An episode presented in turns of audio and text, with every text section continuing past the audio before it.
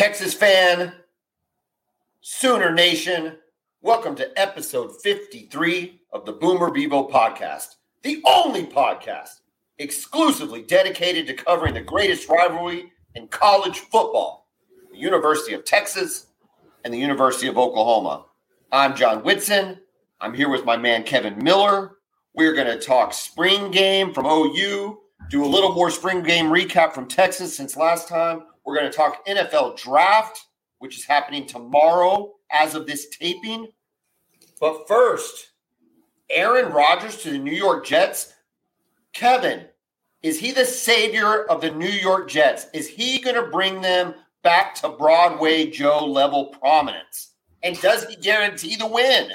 No, he does not. He absolutely does not guarantee the win. I don't think he was great last year. Now, look, he is still a massive improvement over Zach Wilson or anybody else they have at the position.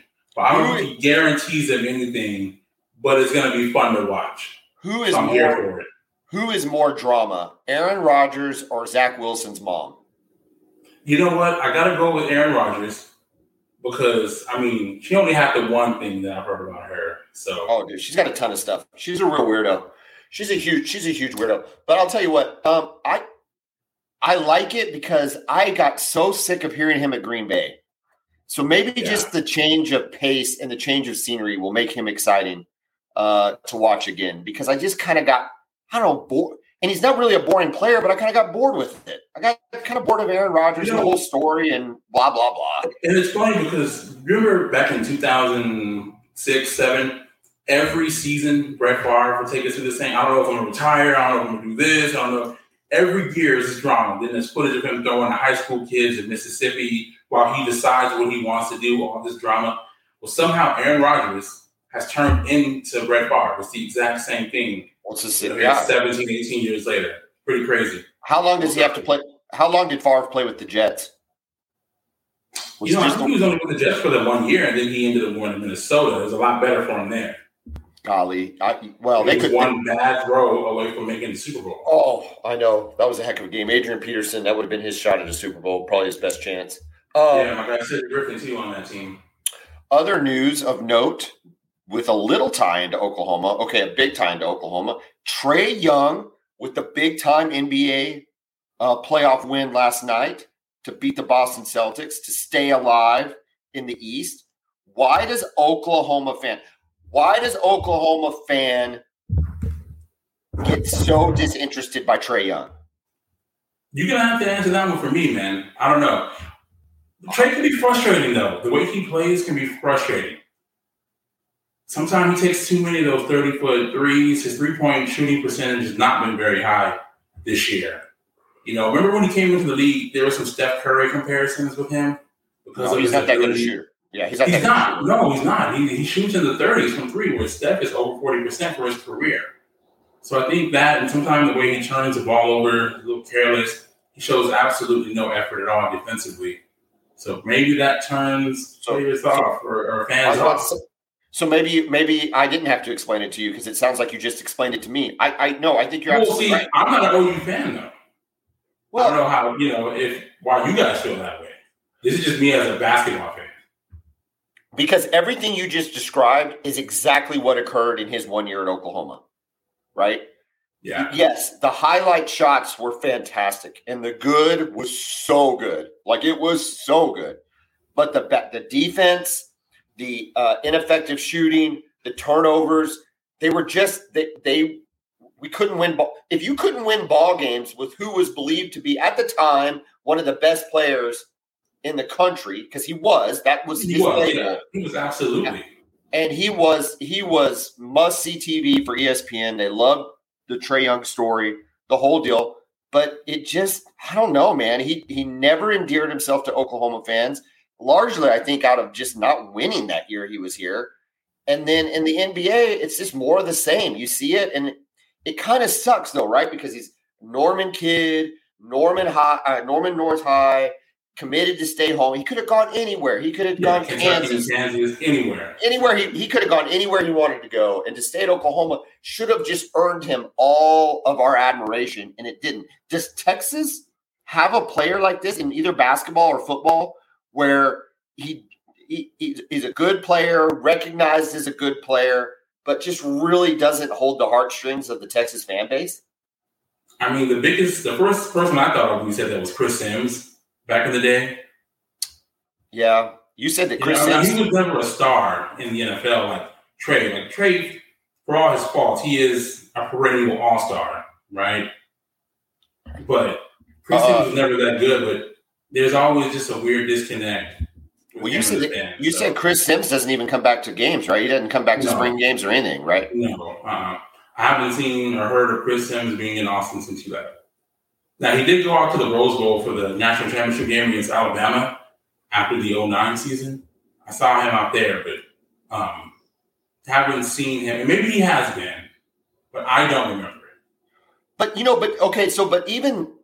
even with all of that, for the people that are listening maybe outside of the local Norman area, Trae Young gives back to the local community. He's always back in Oklahoma. He's got a Trae Young athletic center being built. That thing is massive, by the way. Oh, it's ginormous, dude. And so it's like he does all the right things and says all the right things, but it just comes off in a really weird way. And like even when he makes a shot against the Celtics, instead of being like, "Oh man," like Oklahoma fans saying to each other, "Oh, did you see Trae's shot yesterday?" It's more like, I saw it. Okay. And it's just weird to me.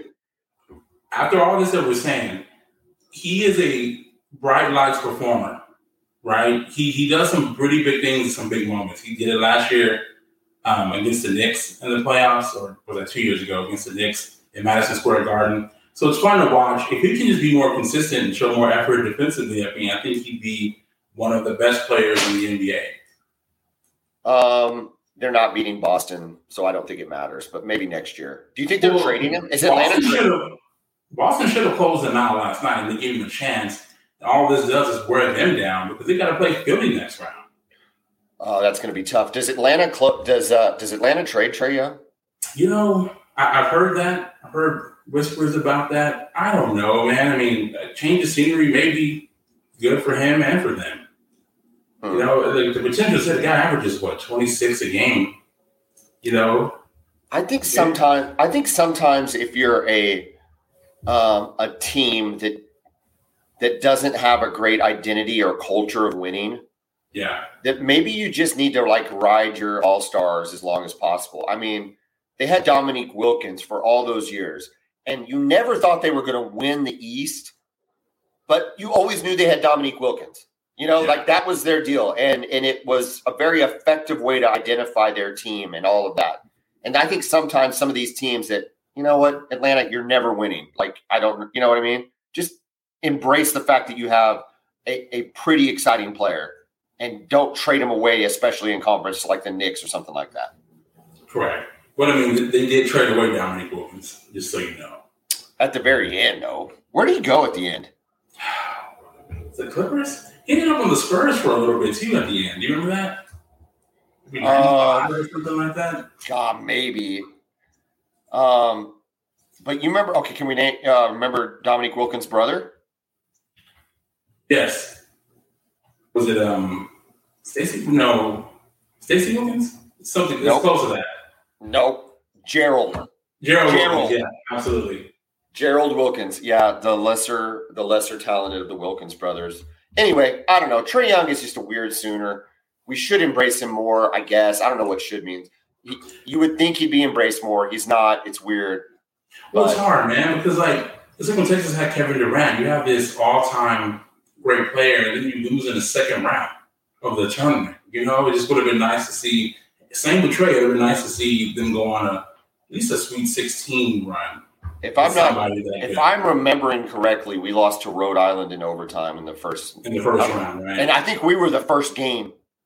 We were like an 11:08 tip off against Rhode Island. That's the worst, man. You're just out of there like that. Oh, I was at a sports bar. I was done by 2. All right. Shifting gears to the Oklahoma spring game. Kevin, I took some time. I actually listened to most of it when it was happening on the radio because I was driving back from a Tulsa soccer game. So I rewatched it today just to kind of confirm what I had heard, right? So I could say so I could talk about it a little more. But I also just wanted, like, I had these thoughts in my mind about what I thought was really cool about the game and who I thought showed out. And then I watched it, and it really did verify it. The dudes that showed out, that really popped, the three transfers, Rondell Bothroyd, Reggie Pearson, and Deshaun McCullough. Those three guys are dudes. I mean, they are the real freaking deal.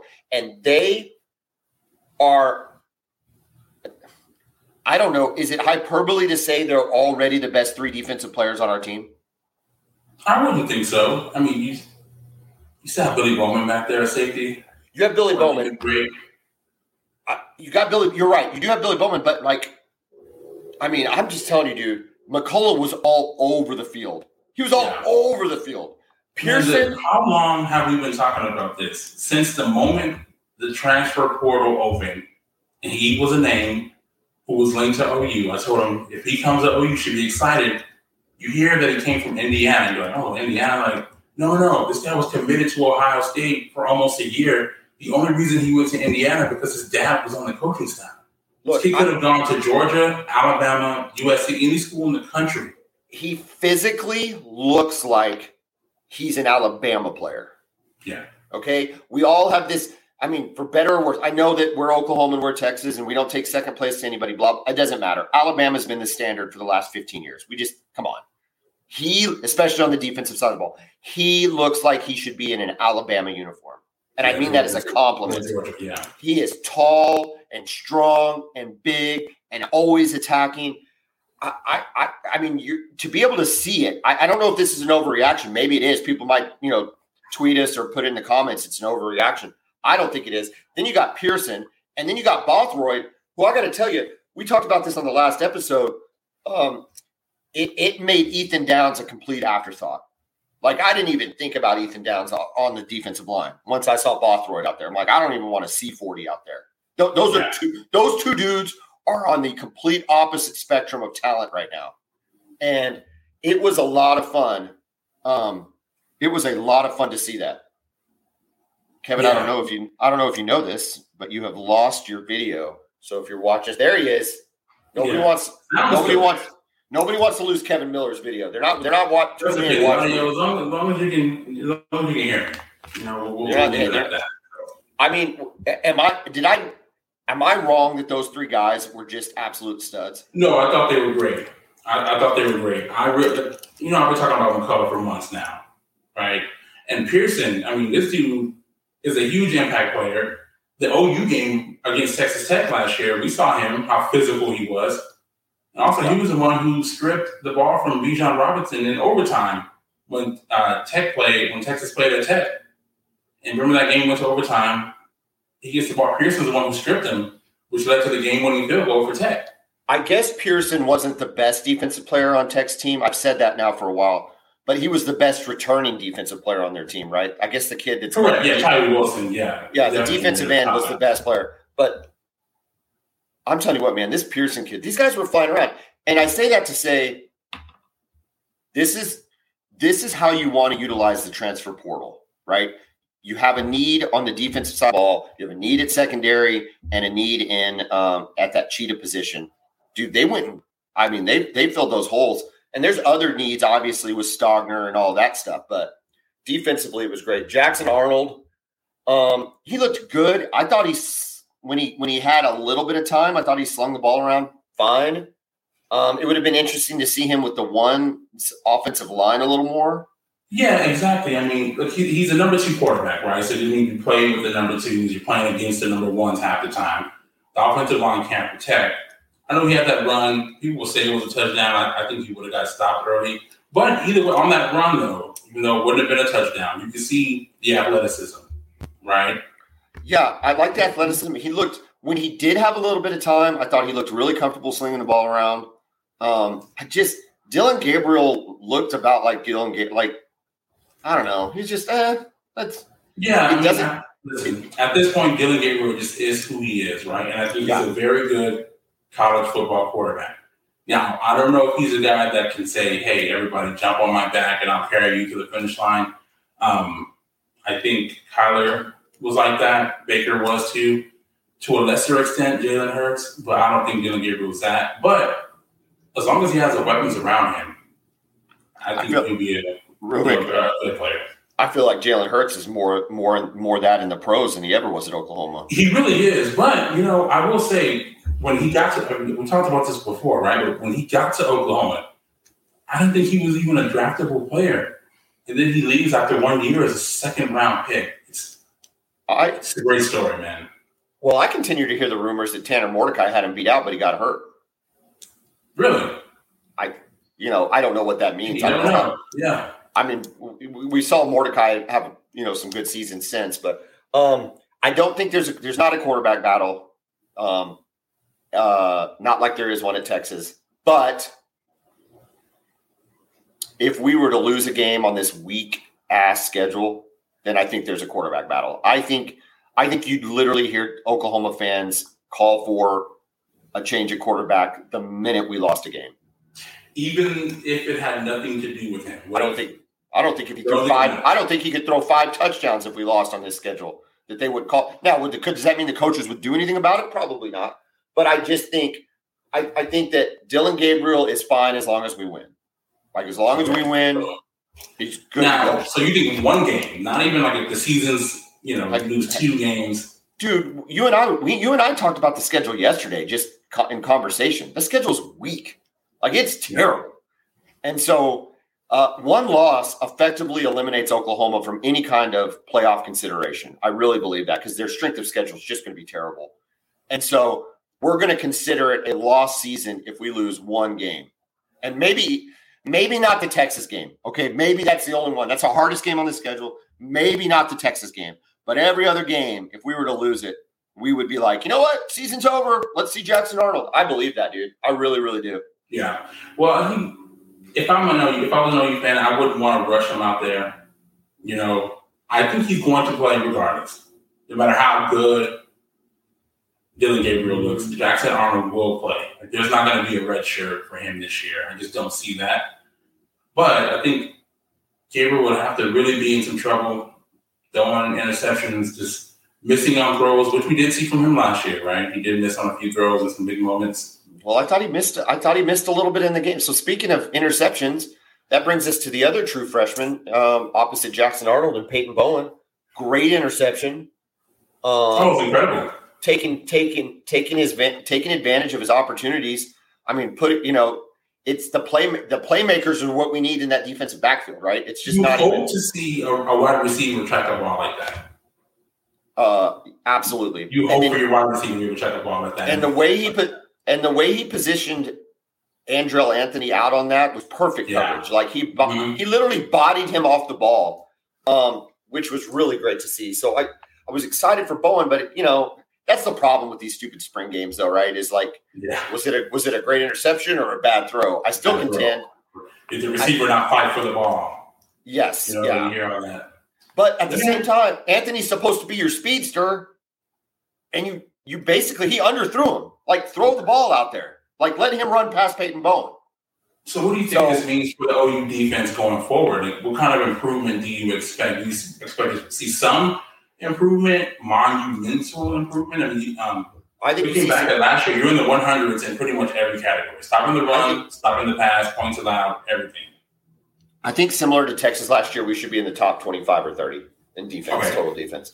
If nothing else, because of our schedule, again, it's just there for the taking. The other thing is, you're adding. So if you have 11 starters and 3 of those guys are top level D1 talent, which Bothroyd, Pearson, and McCullough are.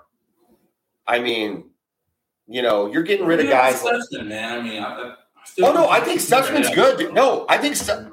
Listen, I think Stutzman and Kanick are great, are really, really good, solid in the middle line. I really, really do. I think they're good. I like Kanick. I think Kanick will eventually be an improvement over Guaybu. I don't know if that'll happen on week one, but I think Kanick is going to be an improvement over Guaybu. Okay. Right?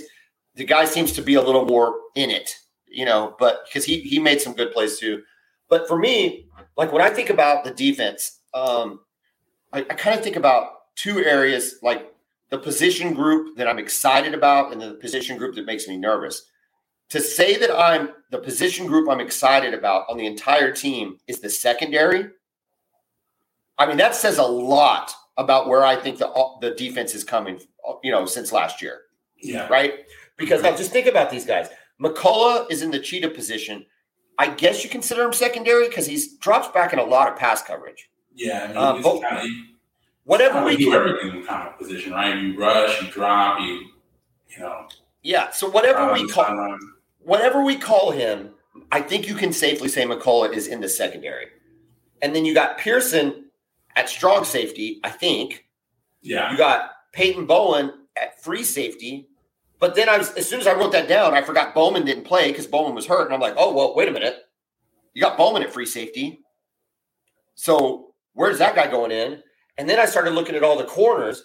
And you got Woody Washington, I think, pretty much has one side locked down. But on the other side, you've got Gentry Williams, Spears Jennings, Damon Harmon, Josiah Wagner. I mean, you got a lot of dudes. Yeah, I guess I'm a little nervous about the backside corner, but I mean, and we didn't even talk about Harrington.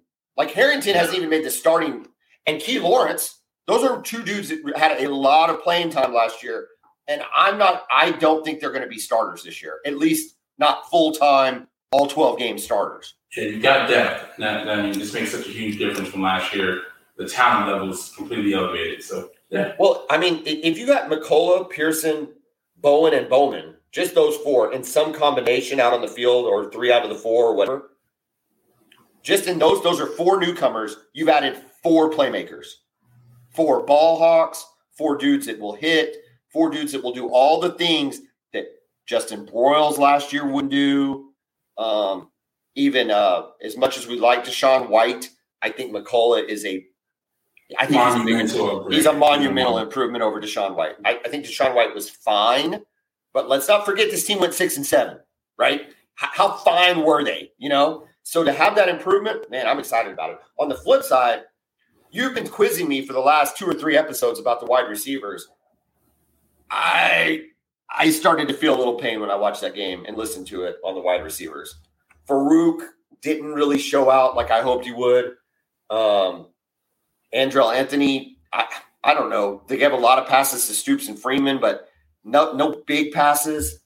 Jaden Gibson still looks lost to me. I don't know, man. I'm nervous, but we do have your transfer, Brandon Thompson. But again, I don't know that he's the dude that we're expecting to come in and be a number one receiver. That's one thing about with him. You know, I don't know how ready he is to contribute. I mean, he can run a go route. You can get into him in screens, get him in space because he's so fast. We'll see. Yeah, I think for me, that was my biggest concern for him on the entire roster. You know it has been because I've literally been asking for the last 2 months. But he's not. But Brandon Thompson, we talk. You know, it sounds like the safest statement about Brandon Thompson is we've added the fastest player on our team. Correct. Okay, and great speed. You can't coach speed, right? I mean, that's what they say anyway.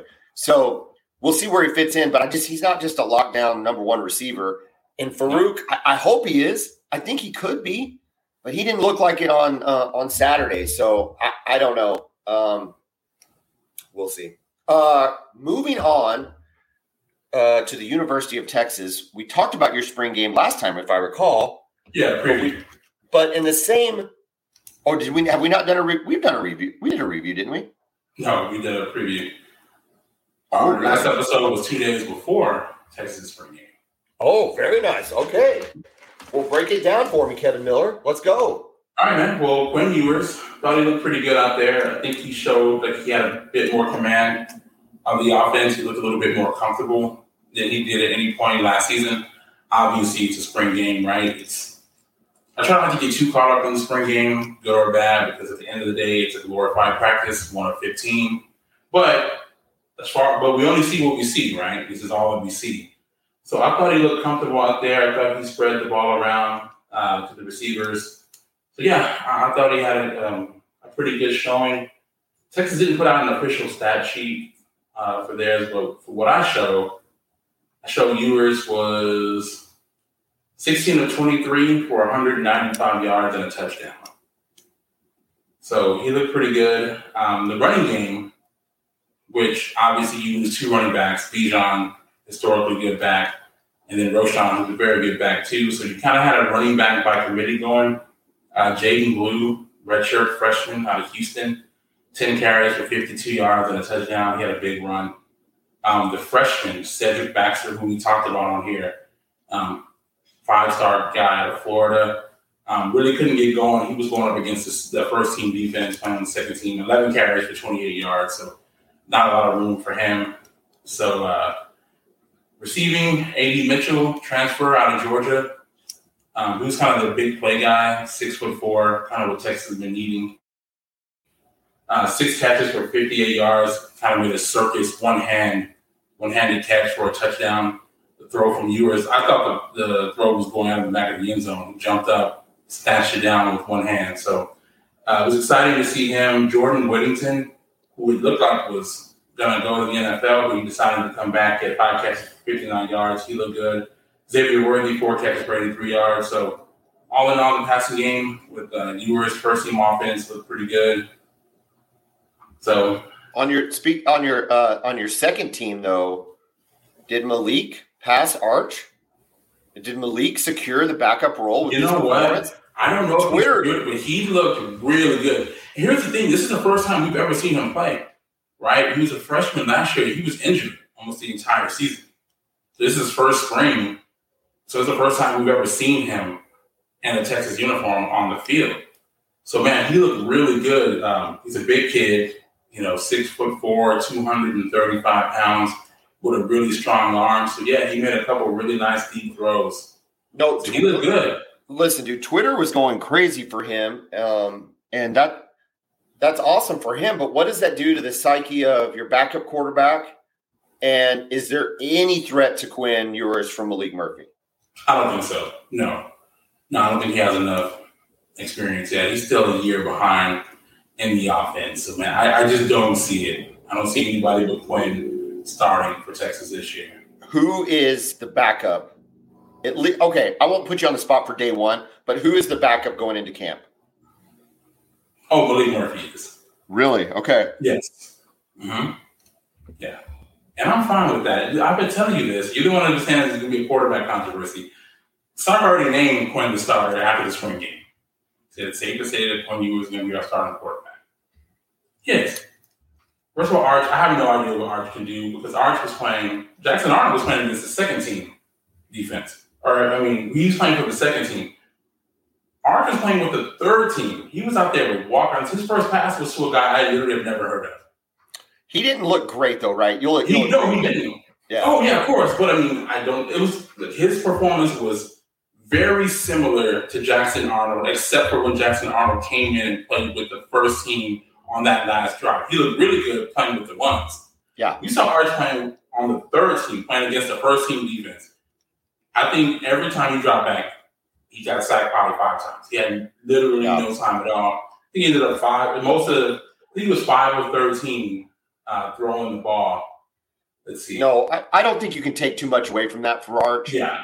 But I find the Malik Murphy really fascinating because everything has been Quinn and Arch, at least from an Oklahoma perspective, on Oklahoma radio. No, it's been like that for Texas fans even. So to add Malik Murphy back into the mix, I don't know, man. I just think it maybe it's going to put some pressure on Quinn. Maybe he's going to, cause him to tighten up. Well, first of all, I think Quinn needs pressure. Because you think he's too comfortable? You think he's too comfortable? Here's the thing with Quinn. Remember, he hasn't played football before last year. He played like 6 games his junior year. Hadn't played since. He came in. Everything he does, he just looks so kind of casual doing it. I think he needs pressure. I think he needs to be pushed. Okay. And from everything I'm hearing, behind the scenes, saw him cut his hair. Apparently, he's changed his diet. He looks better, right? He looks better. Apparently, he's been working hard, digging into the playbook.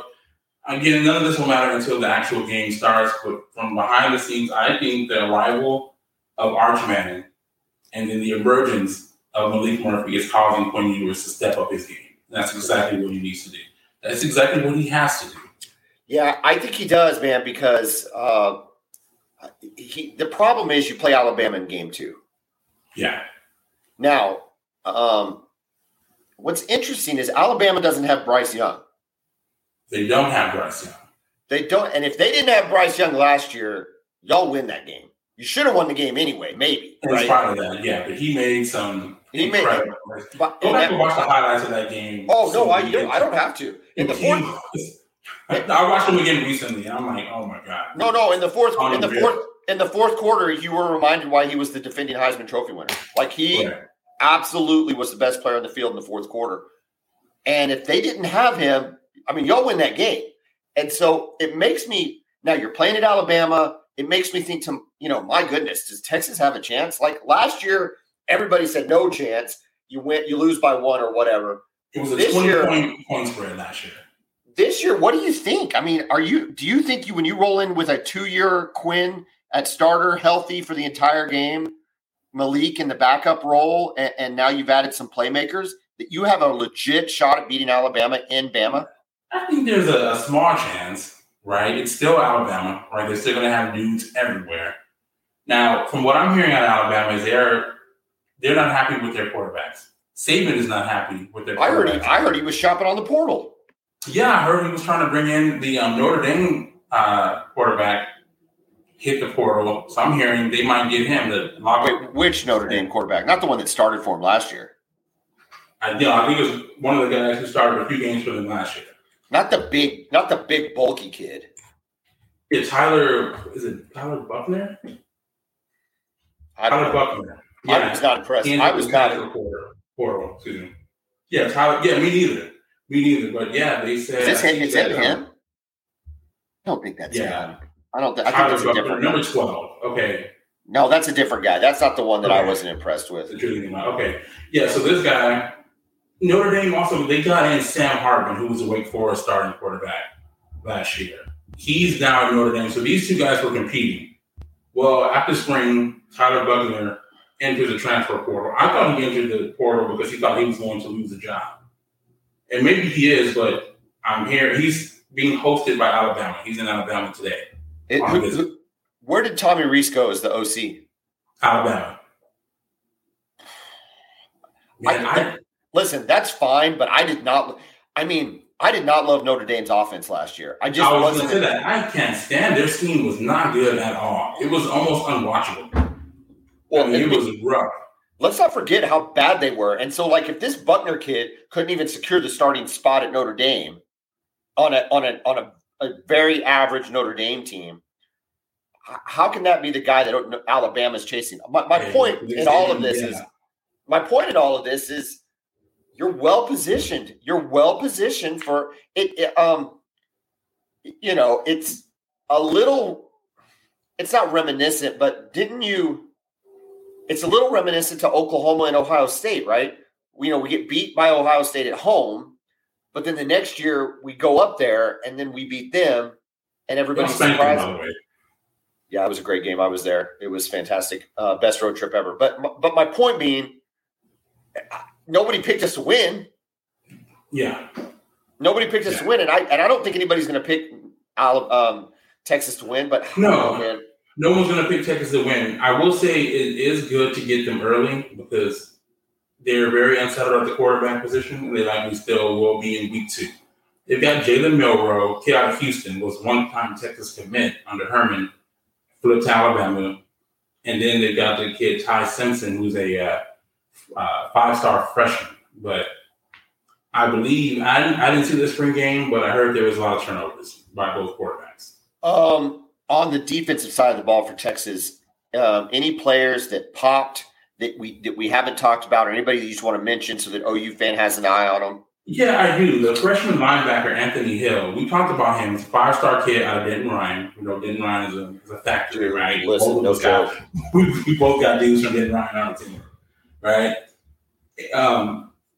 Five-star linebacker. They used him as a situational pass rusher. Kind of like, I don't know if you watched LSU play at all last year, but they had a freshman linebacker by the name of Harold Perkins.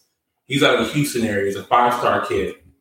Gets to LSU, and I think he had 10 sacks or something last year as a true freshman as a rusher at linebacker. So they basically took out any need to have to read or adjust to the play. You have one job: go get the quarterback. Exactly. See ball, hit ball. Like you talked about wanting from your defense. Yes. Last episode. Yeah. Yes. So they unleashed him a bit, and he was getting pressure. I mean, they had running backs stepping on to block him. He's just throwing on the side. So he's an exciting one to watch. I will say this, though. You know, I'm a little bit concerned about the overall depth at linebacker for Texas, but he is a bright spot. And, of course, Jalen Ford, the other linebacker, was all 13 All-American last year. But you lose Overshown, right? Is he stepping into – Is he stepping into Overshown? Is he the starter? Is he the day one starter? I don't know if he's going to be the starter. I think we'll see how quickly he can learn the defense, because you just can't unleash him every single play, right? Because he's going to be out of position. But he's going to be a guy who plays a lot. I mean, I think he'll be in on the first drive of the first game, so he might not be a starter. He's going to be a guy that's going to be out there a lot because he's just different. Anybody in the secondary? You know, in the secondary, Brian Watson was there last year. He's a tall 6'3 corner. Yeah. He was there last year. He looks good. I think he's going to have a great season. He was probably the best guy I saw out there in the secondary. So, also up front, Ethan Burke, the Westlake kid, defensive end, was actually committed to Michigan to play football and lacrosse at Michigan. Texas was able to flip him before signing day. He looked good out there too, so I'm looking forward to seeing what he can do. Lacrosse is always a really weird sport for me to watch. I want to try to appreciate it as a sport, because I understand that people play it and it's like a big thing and it's a deal, like in certain pockets of the country. And you know, like soccer, even though I'm an American football fan, I try to appreciate soccer, you know, and I think I've gotten to the point where I appreciate it now and can understand some of the nuance and what makes the game unique and special.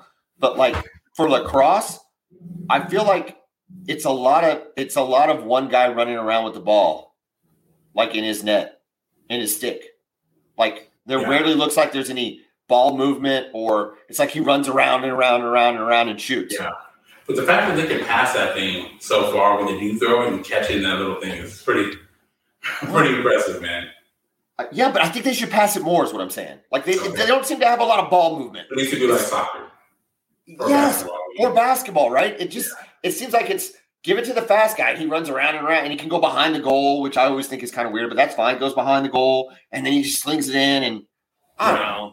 I'm never really – I mean, you know, it gets to that part of the year where they have the tournament, so it's kind of on that slow part of the year on ESPN. Yeah. You always find yourself watching a few minutes of it, and that's about it. So let me tell you this. I would rather watch Ultimate Frisbee than lacrosse. I can see that. Let that sink. Yeah. You know, they're moving the ball. Yeah. They're making plays. You can't do it on your own. You have to throw it. Yeah. Who would – you know, I think that's a great sport. I wish Oklahoma and Texas had club. Maybe they do. I don't know. Texas. You think they got a club team? Yeah, man. Oh, Ultimate Frisbee? I don't know, man. So, yeah, I'm sure William does. He was pretty popular sport. A couple more names, though, man. Okay, yeah, sorry. Okay. This is what happens sometimes when you start talking about Texas defense. It just kind of goes, you know. But I'm here for it. Go ahead. Really? Because that shutout looked pretty good last year. You know? Yeah, when you run a tight end to quarterback, you should shut us out. But go ahead. Hey, that game plan, man. That was terrible. We got to find out about that one day. So bad. Jonte Cook, man, 5-star freshman receiver. He's built very similar to Xavier Worthy. He had 3 catches for 87 yards and a touchdown. Had a big 65-yard touchdown throw from Malik Murphy. So he's one to look out for this year. And on defense, he's been here for a while with Byron Murphy. Defensive tackle. I think he's going to have a great season too. So, real quick on your receivers, is it going to be Worthy and the transfer from Georgia and the kids you just mentioned? Are those your three starters? The three is going to be Worthy, the kid from Georgia, A.D. Mitchell, and Jordan Whittington's back. Oh, I forgot. Yeah. Okay, you will see a lot of Jonte Cook, and also they have another freshman named DeAndre Moore out of California. who played a little bit, 5 catches, 44 yards in the spring game, dropped, which he dropped what would have been a long touchdown pass from Malik Murphy. So he's got some skills too. So we're looking forward to that. So receiver is definitely the position I'm most excited for with the entire team. Which position freaks you out? Like you're kind of the depth at linebacker. There's really two. The depth at linebacker. I think starting will be okay. Well, whoever replaces Overshawn, it could be we got a guy named David Benda who's been around for a couple of years, but he's never started. We'll have him, and then of course we'll have Anthony Hill too. But so it's the depth overall. I'm still not sure about that, and then I'm still a little bit unsure about the interior of the offensive line. I like our tackles. I thought we were bringing everybody back. We are bringing everybody back, but you know our center Jake Majors. He has a lot of penalties, man. Weird snap infractions, things like that. You know those pre-snap penalties, man. The drive killers. You guys had several of those last year. Yes. All right, you get some momentum going. It's first down. You're trying to run a hurry up, but then you get a false start or a snap infraction. Then it's all slows down. So that's I got a little bit of concern there. It's not a panic yet. It's nowhere near a panic, but just a little bit of concern. We've got some things we got to clean up. Tomorrow, as of this recording, Thursday, April 27th, will be the first round of the NFL draft. Does Bijan Robinson go in the top 10 of the draft? You know what? I think he should go in the top 10, but you just never know with NFL teams when it comes to running back. They have completely devalued the position, which I personally don't understand. But they devalued the position. But if there's anybody who can go in the first round, it's him, right? Have we seen a better running back than Saquon Barkley? Well, no, there hasn't been. Two things. Number one, back to my question is, does he go in the top 10? I think the perfect landing spot for him is Philadelphia at 10. I mean, that offense, Jalen Hurts, everything they want to try to do there, I think that's really, really good for him. Number two, back to your point, though, that you made about the devaluing of the running back. You know what's so interesting is I agree that they've devalued the running back, but they've really more devalued the running back even more so on the second contract. Yeah. Okay. So if you can get a good running back, like a star running back in the first round, and you run him for the next 3 or 4 or 5 years, however long you have him for his rookie deal, and then you let him go. Like, why wouldn't you do that? Yeah, like I know somebody in the top 10 is going to make money. He's not going to make as much money as he is on his second contract. So get the value for him, and then let somebody else have him after he's had 3 or 4 years. Yeah, like the Cowboys, they cut Zeke Elliott this year. Exactly. Do you think that was a waste of time? No. He had a great career. His first 2 years in the league, he led the NFL in rushing. Yeah, I don't know why you wouldn't want to capture that talent at its peak, right? If we all agree that running backs have a very short shelf life, then capture some of that at its peak. Now, listen, if you've got needs along the offensive line or the defensive line, and all those dudes are there. I get it. And quarterbacks are always going to be more heavily weighted and blah, blah, blah. But I'm just saying, when you get a talent like Saquon Barkley, like he has single-handedly held the Giants together as a franchise for the last 4 or 5 years. Like if he had any kind of support offensively, and they did better this year, but if he had any kind of support, I mean, can you imagine how good he would have been? So to take a team like Philadelphia or I don't even know who else is picking in the top 10. Let me see. But, even like the Bears. I mean, I know they're looking at an offensive tackle and maybe they need help on the offensive line. But another dude that could take some pressure off of Justin Fields would be a dude like Bijan, man. To be able to have that, he catches the ball in the backfield. He's a good pass blocker. He's an all-around good back. It's really weird to me, though, to your point, that he's going to slip. McShay's got him slipping all the way to 18. To the Detroit Lions, and I think, would you have him at? Yeah, Bucky Brooks on NFL Network has him going 14 to New England. I think if you're the Philadelphia Eagles, right, you already have one of, not the best rosters in the entire NFL. Yes. And you have the 10th pick based on a trade you did from the Saints. You got to take him, right? You were this close to winning the Super Bowl. This guy could put you over the top. If you imagine that offense, Jalen Hurts, Bijan Robinson, and you got A.J. Brown and Devontae Smith at receiver. well, Dallas Goedert, a tight end. It was unstoppable last year. Mm-hmm. But they lost their running back, right? Yeah. So I think you got to replace it. I don't think you want to. I don't know. That's just here's what I think.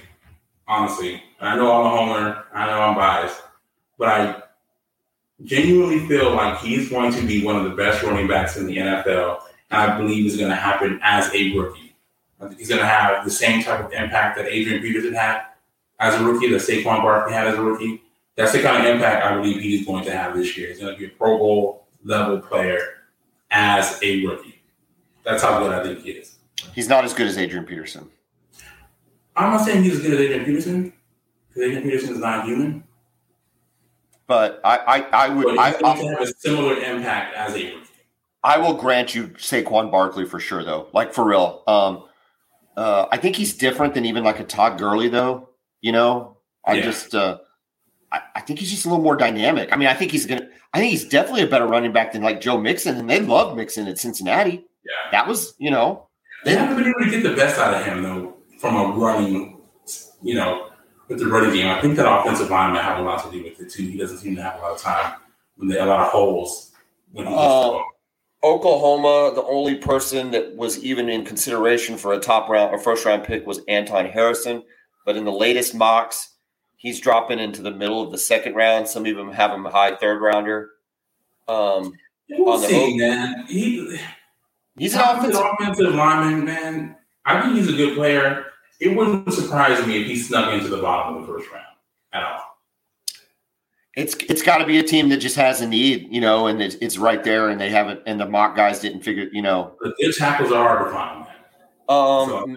Mims, Eric Gray, Wanye Morris are all projected fourth rounders. And then Jalen Redmond for Oklahoma is on the bubble of even being drafted. The only one of those that I still contend should have stayed is Marvin Mims. I think Marvin Mims makes more money if he stays another year. Yeah. I think he moves a fourth round pick. Marvin Mims was a great receiver. Like, he's a talented receiver. And if he could like have moved up to the second round, I mean, that's a lot of money, dude. It's a lot. It's a lot of money over a 3-year period, you know? So I still think that was the one. To see where he goes, man, because I think either way, right, wherever he goes, I think he's going to be a fan favorite, and he's going to make an impact as a receiver and potentially as a returner. What other Longhorns are going to be drafted this weekend? We'll have Roschon Johnson, right, the other running back. DeMarvion Overshown will be drafted. I'm not sure where. You know, you hear everything from third round to fifth round with him. You know, he's a rangy guy. He's still learning the linebacker position. He's a pretty dynamic athlete for the linebacker position. He's still learning. I think he's going to be a great special teams player right away. That's how he makes an impact right away while he continues to develop at linebacker. I could see Overshown being like one of those players that never – really popped at Texas, but get into the league with a good defensive coordinator and a good scheme and be like a really exciting player in the league. Yeah. Does that make it? No, you're exactly right. It's kind of like some of OU's secondary players, you know, like they were so bad and stuff. Yeah. And then they get in the league and they make plays and they instant starters. Yeah. Yeah. Mm-hmm. And so I really think I think Overshown has got the build and the athleticism that if he can get with the right, like I said, the right scheme, right coordinator, right position coach, that Texas fans going like, where was this at Texas? You know what I mean? Like, how come I never saw this against Oklahoma? You know, I could see that from him. I don't see that in Oklahoma's side of the things. Eric Gray could be a good back. Man, you know I like Eric Gray. I like Eric Gray more than you ever like Eric Gray. I think he's going to be good, man. I think he's going to be all right. You think he's big enough? I think he's fine. I mean, he's on the smaller side. What did he? Do you know what he weighed in at the combine? I have no idea. Let me check it out real quick. He's going to. I like his versatility. I think he can catch the ball well.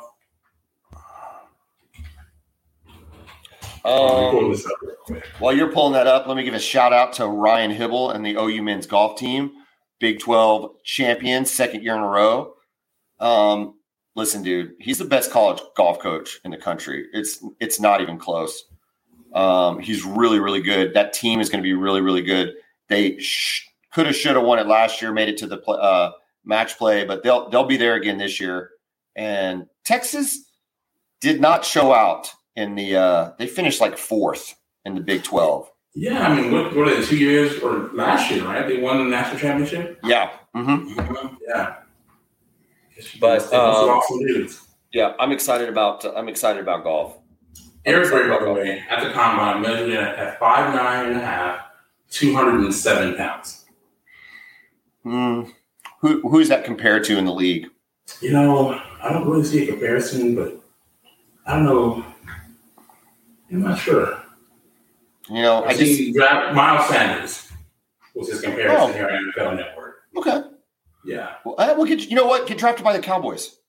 Get drafted by the Cowboys and back up the kid who's Pollard.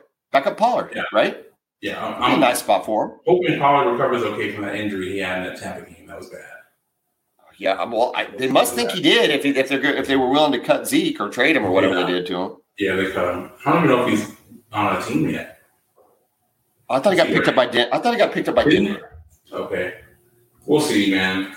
I still think he's got a little bit left, but I mean, his best days are certainly behind him. But again, man, he was so good with Dallas. I've got no problem with Zeke Elliott and how it went for him, especially during those first 4 years. Well, now I don't see where he got picked.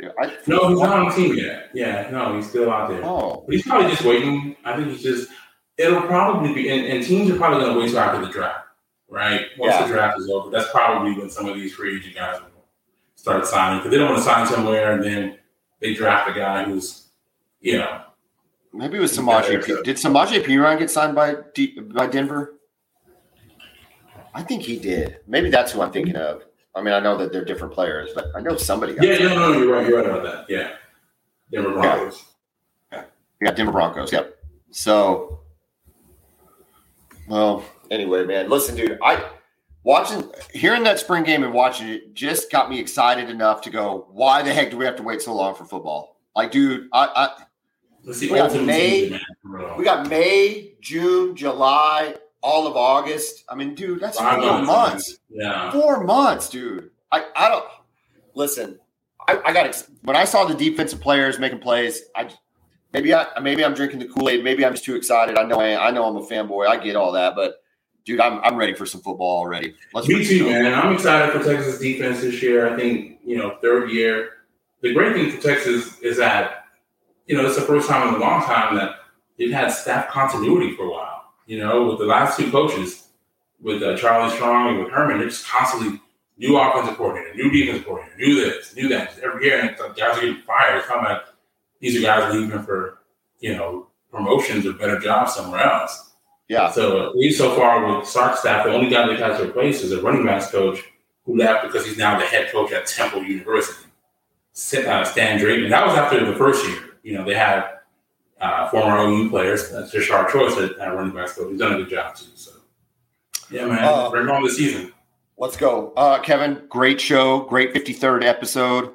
Let's get fired up for the draft tomorrow. Boomer.